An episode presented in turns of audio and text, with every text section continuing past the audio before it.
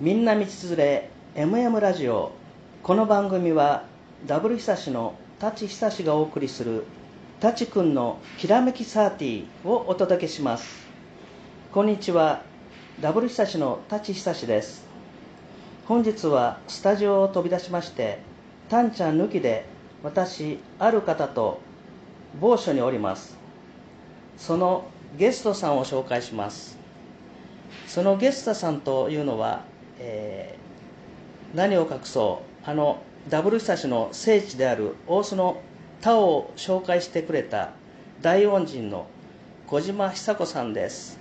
ではご本人からもう一度自己紹介よろしくお願いします。えっと、舘さんとはほんと幼なじみいつもお世話になっております小島久子と申します。えっと現在はあのお仕事として名古屋家庭裁判所で家事調停委員というあの任務に就かせていただきましてその他にまあお声がかかったのでいろんなことをあの経験値としてやらせていただいております。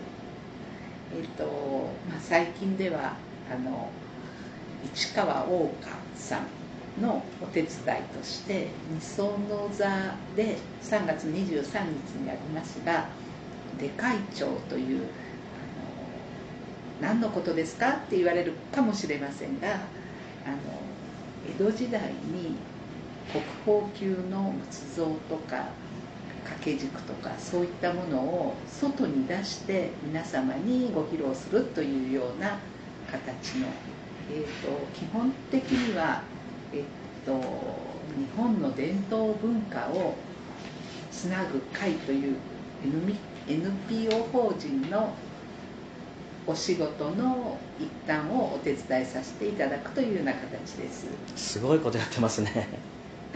なんて言っちゃってなんですが。さすが西条の小島いえいえいえいえいえ。あのまあ日本伝統文化着物から寺院仏閣から意外と現代の日本人が海外の人の方がそういうことをよく研究されてるような感じもしますのであの特に私名古屋市中区生まれ中区育ちとしては近場のみその座で、まあ、こんなイベントもあるんだよっていうようなご紹介をさせていただきたいなと思いましてあの今日喋らさせていただきます。ねえ本当に久子とは、ね、まず中学校が同じでねあのそれこそタオのまーちゃんとかはあの僕はあの大須じゃなかったんだけど生まれは大須だけども小学校中学校は別々なんだけどね本当にあの先ほども言いましたようにもう今となったらもう他をなくして語らないってぐらいいろんな素敵な人との出会いをね作ってくれたのがタオだからもうあのタンちゃんなんか僕以上にすごくタオタオが全てじゃないけどタオの会っていうのも作っちゃってだからそこをそのタオを紹介してくれたのがね本当に久ちゃんだったからね。しかも久し久し久子でもうこの際久ちゃんずって作っちゃいます？なんかねトリオねトリオでね、うん、そういうご縁があってなんか本当に僕もあの本名は久しい司るで久久しだけど今はね直和尚の章の直の字使ってますけどなんか本当にあの久ちゃんっていうとなんか2人同時に振り向くみたいな そんな感じでねなんかやっぱり昔から親近感があってね久子久ちゃんっていうと。まあ本当あのー、まあちょっと話前後しますけど小島久子さんとはね中学校学校こそ同級生ではないけど同じ学年であの、塾が学習塾が一緒でで何十年かして大人になった頃まあ、ご実家はもちろん存じ上げてたんでなんか綺麗な可愛いお店ができたなって言ってその頃私あの雑貨のあの卸の仕事してましたんででもしかしたらと思って飛び込みで行ったらあやっぱりさちゃんだと思ってそれからのご縁ですよね。なんかねね本当に。ありますよね。うん。あのとにかくその時は僕がいろいろ商品、ね、雑貨品あの身内のお店とすごく通じるものがあってまたね今度今日は外で収録してますけどぜひ可愛いスタジオですけどねいろんなぬいぐるみとかね可愛らしい商品いっぱいありますんでねまたぜひ今度お連れしますのでね一緒に行ってください。であのその時は僕が一応お客さんじゃなくて出入り業者で久子に買ってもらってたんだけどでそれから何年かして某生命保険会社とか某証券会社でね今度は立ち久しの方が一応あのお客さんとして。お客さんですね。持ちつ持たれつで、ねあもの古くは営業マンをうん十年やりそうそうらせていただきまして、まあ元気だからやってこれたのかうなとね思い本当に。ますねね本当だからそういった意味ではまあタオのまーちゃんにも負けないぐらいの何十年のね付き合いでね。そうですね。うん。だからあの中学校の頃なんか何をやっても楽しいいたずらもしたし、うん勉強したかなぐらいの授業をサボって塾に行くのが楽しみそうだったね。ね本当にあの、うんね、マグネシウム燃やすの楽しみだったねあれ。今その塾で実験なんかやるのかなと楽しかったですね。あの頃最高だったねうん。本当に悪さばっかりしてねもう。でも学区を越えて自転車で、あの私は自転車の娘だって、うんうんうんそうだね。自転車であのちょっと遠出の塾まで行くのが私にとっても楽しみだって、うんうんうんうん。で学校は違えど同級生のまたあのいろんな個性の方が見えてそこの塾も楽しくて。そうだね。キャラキャラ強い人間いっぱいいたから。キねうんい。ろんな子いたもんね本当うん。でまたねあの大人になって巡り巡ってまた出会いがあって、ねこれもやっぱりご縁だね。本当に。まー、ちゃんや千恵さんもそうだけどやっぱりこういうなんかね同学年というか、まあ、たためというか、うん、やっぱりねもうそういうあの童心に書いてもう好きなことを言いたいことを言い合えるから、うん。まああの基本生まれ育った大須が好きなんですよね。そうね。本当ね大須大好きな人ばっかりだもんね僕の周りも、うん。まあ、でも大須もだいぶ変わってね。変わった変わった、うん。うん。外人がすごく多いし。なんかね地元生まれなのになんか肩身狭い思いしてねあの商店街を通り抜けないとそれぐらい人がいっぱいだから、ねえ。うん。それで多国籍軍の中に入ってきたみたいな感じですよね。えもう本当何人かわけわかんない。そうそう。あのなんかあれコスプレサミットの世界大会やるようになってから特に様子がね有名になったみたいですね。なるほどうん。その昔はあの電気屋さんの街そうみそうそうそうたいなねアメ横がね、うん。あの高瀬工業があの東京からねあのアメ横引っ張ってきて、うん。でもまあいまいちだったけどね。そう。なんかあの、ねパソコンの街電気屋の街。古着パソコンね、うん。そういうあれだけど。今は食べ歩きの街。そうだね。あのあれじゃない？唐揚げとタピオカじゃない？今は。うん。たこ焼き？たこ焼きもそうだけどね、あの大須301もパッとせんかったしね。だから、ね僕うん中華好きだからさ、うんうん。どれぐらいの中華街が横浜とか神戸ぐらいのがうん来るんかなと思ったらなんやこれ普通の雑居ビル数軒入っとるだけやんと思って、ねえ。あれやっぱりちょっと中途半端でしたね。まあでもあの大須の町自体は、うん。あのイタリアントルコうん。中華、あと何料理でしたっけ？いろんな。まあもちろん日本料理、うんうん。いろいろあるけどね。ううん。ん、まあでも本当大須は古い文化と斬新なのとなんか入り混じってちょっと京都に似てるなって気もするね。ひさちゃんもあれだもんね。京都だもんねあーね後で知ったんだけどね、お互い卒業してから、ああんたも京都なの？って感じでね。僕も嵐山で久子があの佐賀野だったから比較的どっかですれ違ってたかもしれないよね、渡月橋は懐そうかしいあそこも庭庭でしたから、うんねえあそこら辺の同じ右京区だからどっかで会ってたかもしれないよね。ねえ。うんまあそんな青春を通り過ぎて今じゃ人に年聞かれて。いやいやいやいや、ね。僕も自分で言うのもなんだけど若く見えるけど久子も若く見えるもんいえ。いえ本当に。まあ冗談を言っていただいて嬉しいわ。でも分かっいやてるもんねいやいや冗談じゃない冗談じゃない、ううん。んねえ。であとみその座じゃなくてその本題の方なんかまだ時間たっぷりありますんで行ってくださいよ、あのほぐれたところでそうですね、はい。あの日本の伝統文化をつなぐ会といってはい。なかなかあの日本の伝統文化愛知県っていうと西尾の抹茶はいはい。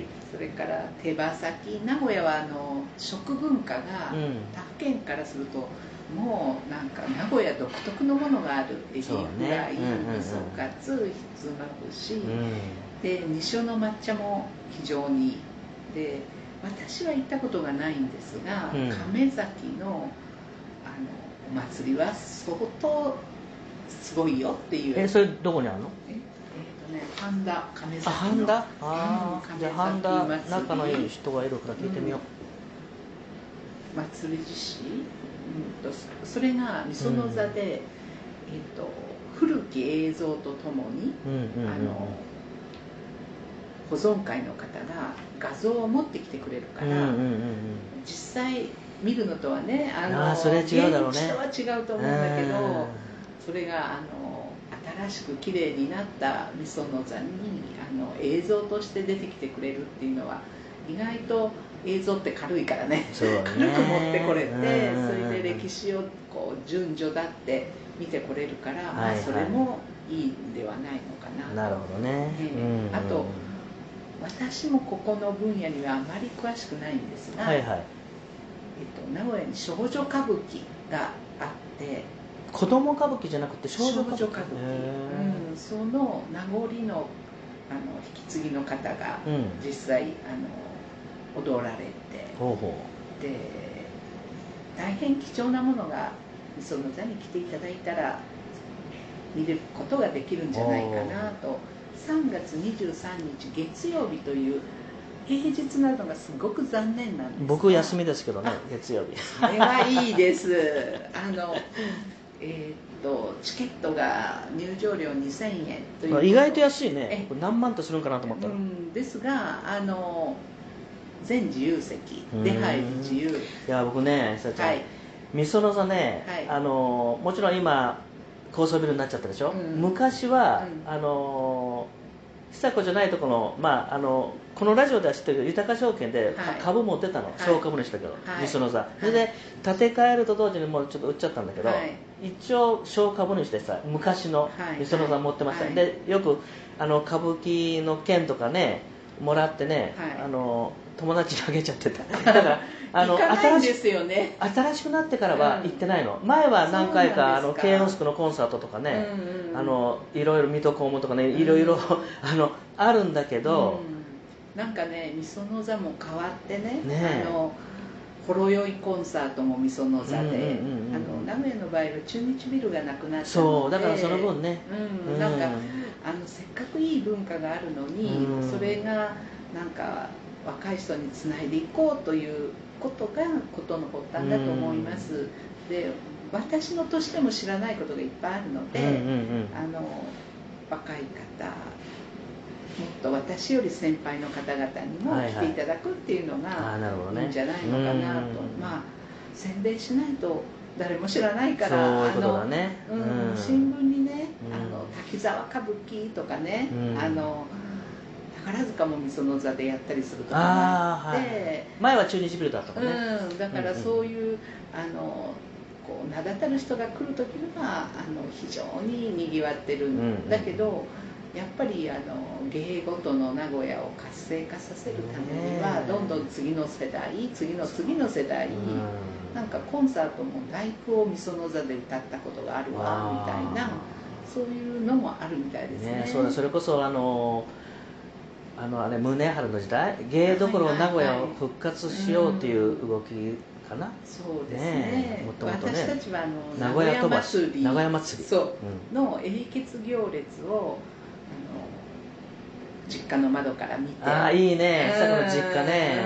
うん。それで見れるもんね。2階からね並ば、うん。あのみんな場所取りするんだけど、うん。いいね。高みの見物で、うん。鏡の見物ができた。それで、ねあの楽しかったですね、うんお祭りは名古屋だと土祭りがまたちょっと盛んに。ああそうだね。うん、あれはもう全国規模でね結構、うん。名古屋でね毎年ああれは若い方がすごい参加ですよね。すごい。僕一回ね三越でね自転車で行ってねもう帰り身動き取れずにもう放置して歩いてきたもん富士まああそうなんでだ。なんともならずに、うん。もう何千人って周りいるんで。うん。しまったとあ今日の祭りだったと思ってあれうんくしくも日曜日だってで土祭りの日は全国から観光バスで見えるから、すごいもんねあれ、うん、あの栄中区近辺の飲食が、うんうんうん。あの行ったら今日は土祭りのなんなんかで完全予約でごめんなさいって何回も断られた、あーなるほどね。うちもやっぱりスタッフさん富士に見えますよ。うん、あその関係者。泊まりに？もちろんもちろん。サウナ。あれサウナって。カプそこまではちょっと細かくはあれだけど、うん。うんさあのカプセルかサウナどとにかく連泊とかね、うん。そういう関係者ね。ああいう女子マラソンがあったら今は、まあ、あのウィメンズマラソンか、うん。まあ、旧女子マラソンがあったら例えばそういうあの人関係の人とかね、えーあと逆に EXILE とか嵐とか、うん。そういううちは男性ご存知のように女性入れないんだけど、全部女の子たちが、あの追っかけの子たちがビジネスホテルを抑えちゃって、うん。それで溢れたうん。サラリーマンの出張族の人がもうカプセルしかないということで、そううちに見えるんですよ。まあ、うちの宣伝しとったみたいだし 宣伝じゃないけど実際そういう感じで。だからどど祭りもそういうスタッフさん絡みの人が見えますよっていう話ですわ。あのウィンメンズマラソンも、うんあの日本全体がマラソンブームで、はいはいはい。あの大都市のマラソンは抽選になったみたいですね。あのああなるほどね、うんだから抽選に当たった外れた、まあ、東京マラソン、京都マラソンいろいろあるけどありますあります。はいはい。名古屋は女性だけのマラソンだからまたそれはそれで魅力があるんですよね、なんかティファニーの記念品もらえるんでしょあれ、うん。1万円出して、ねえすごいね。あの乾燥した時刻を、うん。あのあれ乾燥せなあかんのでしょそう確かティファニーもね。うん私1 0キロしか出たことないから。あ出たことあるで偉いが10キロ僕どっちかというとと短距離型だもんでもあーそうなの1500でもう死にそうになっとったで中学校の時。あそうなんだ。1500でもうん。夫婦とったんだ。よあの老若男女っていうか70代でもマラソン走る方は走る。見えるね。だからあの走るとアドレナリンが出ていいらしいですね、うんうんうんうんまあ、ただあの自分のペースで安全に走るっていうのはそうだね。そういうことそういうこと。ん。みんなの応援があるから、うん。意外と走れますよ。高橋さんどうですか？えそれ何？あそのハーフと三かハーフ。そうかその3月の10キロ。うん。女子マラソン旧女子マラソンのうん。ハーフの方に出たの、あの私は、うん、クォーターね。だから1 0キロ。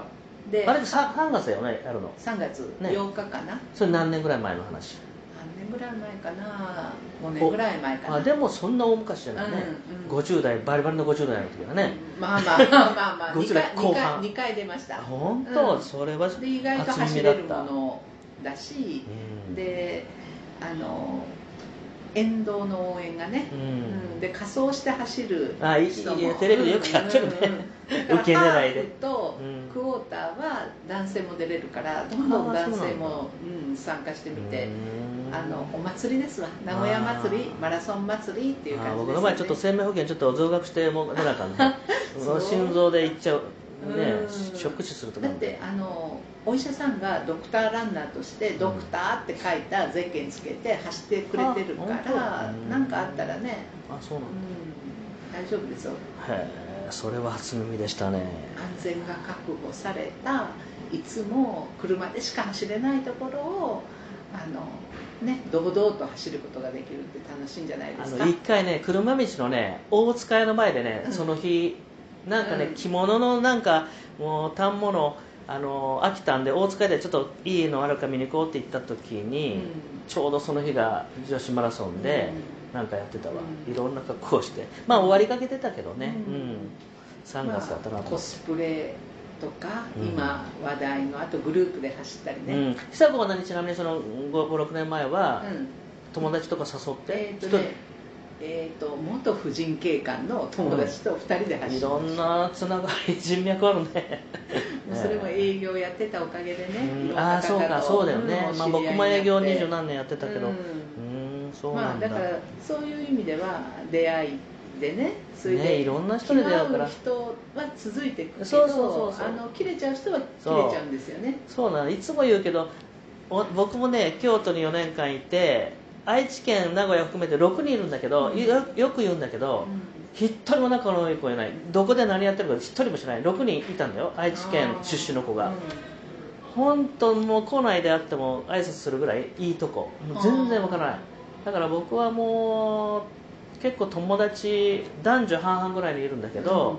まあ、もちろんあの女友達の代表格の久くもその一人なんだけどあの職業とか年齢とか性別とかその今何をやってるとかそういうねあの全然関係なしにただ話話してて相性が合う合わんっていうのはそういうのも年齢とか性別全然関係ない僕そういう考え方だからただ話してて楽しければいいじゃんってことで、うんまあねうん。僕はそういう主義で生きて若い時にあの仕事で苦しんだりとか、うんうんうん。あの仕事で天狗になったっていうような人もいるんだけど、うんいるよねやっぱり中にはね。でも基本的、ん。あの学生時代と変わんないねっていうなんかその変わんない何かがあって、うん。でもう縁がなかったらつながっていかないもんね。そうそうそうそう意外とね去年も大阪でそれこそ長いのだと40年目ぐらいにあったんだ。よ、えー。京40年、うん、京都外の弓道部でね、うん15人ぐらい集まったんだけど、基本的に変わってないねみんなまあそうなんねみんなアホでした。昔のままでした、うん。アホしてました、うん。だからホッとしたけどね、うん。だからそういう人しか来ないと思う逆に。もう人格変わったり、ね。ちょっと天狗になってるようなうん。人は大体来ないわ、とかね、今流行りのうつ病にうつになっていくっていうのもう。ん、心の病気になるとねなかなかね救えないというかいやねいろいろいるよ。大病したりあのバツイチとかいろんな人いっぱいいるけど、うん。それも乗り越えて今元気で、こんな元気になったよみたいな感じで、うん。そういう子は来るけど、ううん。んだからお金と心に余裕がない人しか来ないわ、まあ、僕も結構地元でクラス会やるあの幹事やる方だけど、大体そうだね。もう来る人は決ま程ってる。度小遣いの余裕がちょこっとあって、うん、まあクラス会で知れとるけどね、まあそうですよね。あの今の流行りのさ、あのうん飲み放題。し新コロナのあの、ね、40何万かかるあの、うんうん。ウイルスのあれじゃないけど、うん。あんな40何万もせんでいいけど、まあ、数万ぐらいのもんだけどね。いくら名古屋から大阪行ってもね、全部含めてもそんなもん。1万か2万で済む話だけどさ、まあ、とにかくまあ友達はあれだねあのそういう続くっていうのはやっぱりそれなりの理由があるっていうかね。そうですね、うん。あとある程度何か一つ二つの共通項がないと全然もあうそれ違いの人はね、うん。そうそうそう。そうあの喋ることそう接点がないとねさすがに例えば一人は独身一人はあの孫が何人かおるという、うん。よく女友達も言うんだけど、私ずあの生涯あの生涯とかもうずっと独身だからクラス会行っても話が全然合わんとか言うもんね。それはわかると思う、なるほどね。うん。そういう子もちらほらいるけど。主婦になって孫がいると、うん。おばあちゃんとか呼ばれちゃうとばあばとかね。ああそうだからあの結婚してない人は綺麗ですよ。いや呼ばれてないかいらやー久子は孫たくさんいても綺麗だよ本当に。まだ大丈夫よ。まだね7分ぐらいありますよ。そうなんです。なんかあのあ話があっち行ったりこっち行ったりしてますけどうん。もうこの本題いいですか？あありがとうございます。まだ時間あるんで。のねえっ、と普通のおばさんが普通に生きて普通にっていう何が普通かわからないんですが あの今回の,、うん。あのみその座のあのこので会長という,、うんうんうん。えそれなんだって思われるかもしれないけれど、それはあの日部、えっと名古屋の伝統文化を日本の伝統文化をつなぐ会の市川大花さん。あのまあこれ市川海老蔵さんの流はい派の、はい。その方できたらぜひね今度はあのスタジオにね来ていただけるもんならねですね。ぜひ。うん今日はちょっとね急な話で、ええ。あのお呼びできなかったんですけど一緒にいらしてください。そうですね。ねえ。あとね一つねはい。不思議な話があって、はいはい。日本愛知県ではい。寺の数とコンビニの数とどちらが多いと思いますあなんかなんかクイズやっとったなこれ京都だけでなんか2000とも3000とも言われてるけどコンビニはちょっと減る傾向にあるからだけど今こうどこまでが街中だとあの次の角次の角にコンビニがあるっていうような状態ですよね、で実は日本全体においたら寺の数がコンビニの数を上回ってるんですねああでね、うんうんうんコンビニは24時間空いてて、はいはい。寺も流派とかあの宗教の宗派が違っても、うんうんうん。あの家の中で話せないようなことをふらっと寺に散歩に行って、うん。そこであの掃除やってるあの住職さんとかに話すことは非常に嬉しいので、うん。どんどん寺とかに入ってきてほしいらしいです。あお賽銭泥棒はダメですよ、うん。うんあのいい要するに敷居をもうちょっとあの高かったのをもうちょっとね、あのランクンビニに。並みにねうん。入ってきてそれで手を合わせる気持ちがある時もあるし、うん。まあねいろいろあると思いますがね、うん、門戸を開くっていうんかな。だから、そうあのだからコンサートやったりするお寺もあるみたいですもんね、うん。今のうん。若様の方でね、うん。だいぶ開けてきてね今おあとはあ寺っていうと。の、ね、名古屋場所のねあのあむさ大須の？あの宿としてね、土俵を作って見えるところもあるけれど、うんうんうんなんか開かれた寺武蔵丸のねうん、息子ね万象寺のね。そうですね、まあそんな感じであの歌舞伎の海老蔵さんだけのチケットはソールドアウトが早いらしいゃそうでしょうけどやねっぱり歌舞伎役者の人気商売、いや僕もね一回ね本当に新しくなってからね一回行きたいなと思うんだけどもうだいぶあるでしょ。あれもう1年以上経ってる何年経ってる新しくなもう1年は経ってるか、でなんかねあのかなかなそろそろ。下でみその小町で、うん。ビールでも、はい。名古屋飯。うん、あのうんお弁当でも、うん。買ったものを持って座席で食べれるのがいいかんですよ。そう。座席が広くなって、うん。さらにあの持ち込みできるようになったのが前と大きな違いとか言って、うん。前うん。あのテレビの特集で見たことはあるけど、えー。だから1階のみその小町で、なんかパンうんとドリンク買って、あの上へ上がって、そこのあの買ったものは上でだから食べることがあできる。のそれこそローソンで買ったものはダメね。そうそうそうそう。館内みそな座の館内で買ったものは何持ち込んでもいいわね。ビールビールもいいの？チューハイであもーそれタンちゃん喜ぶわ。あ そうなんだ。あのペットボトルのドリンクでも持ってきて、うん。そこのみその小町の1階にあるところで買ったものは持って上がってもいい。ああなるほどね、うんそれがなんかいいんじゃないですか庶民的で。うんうんうんうん。そうかじゃあねあと3分ほどありますがはい。何か言い残すことは？じゃあこれさ約束してね、名前僕もごめんなさい。今のこの。市川あの桜の香ると書いて市川大花先生の。市川大川先生。聞いてみえたらぜひはい小島久子さんとお越しください。ですね。また、はい。あのスタジオの方に、はい。であのこのみその座を支援してくださるのは、はい。えー、と名古屋市立大学。ほ大学開業70周年記念の事業うとあと、まあ、地元の有料企業林内さんとか。うちの息子がお世話になっております。あの くしくもはい。鶴舞の和漢漢方の本草あ学あ行ったことあります。あそうですか。ちょっと皮膚病の時にお世話になりました。はい。それと半田市西尾市。半田市もねええ。それこそあの昔の若隆のお父さんの双子山部屋のねご住職はいはいはい。うちの富士のお客様でねあのか。声にしていただいてて、うん。で今日ねくしくもね西尾のねえっちゃんって子がね、はい。あのタオに行ってるんですよ今あそう頃なんですか。今頃ね西尾のうね、ん。えっちゃん。うん。いつもこのラジオ聞いてくれあくれてるみたいだからね。あと北名古屋市の、はいえっと、高伝寺さんはい。もあのそれこそ出会町であの仏像の画像を見られる。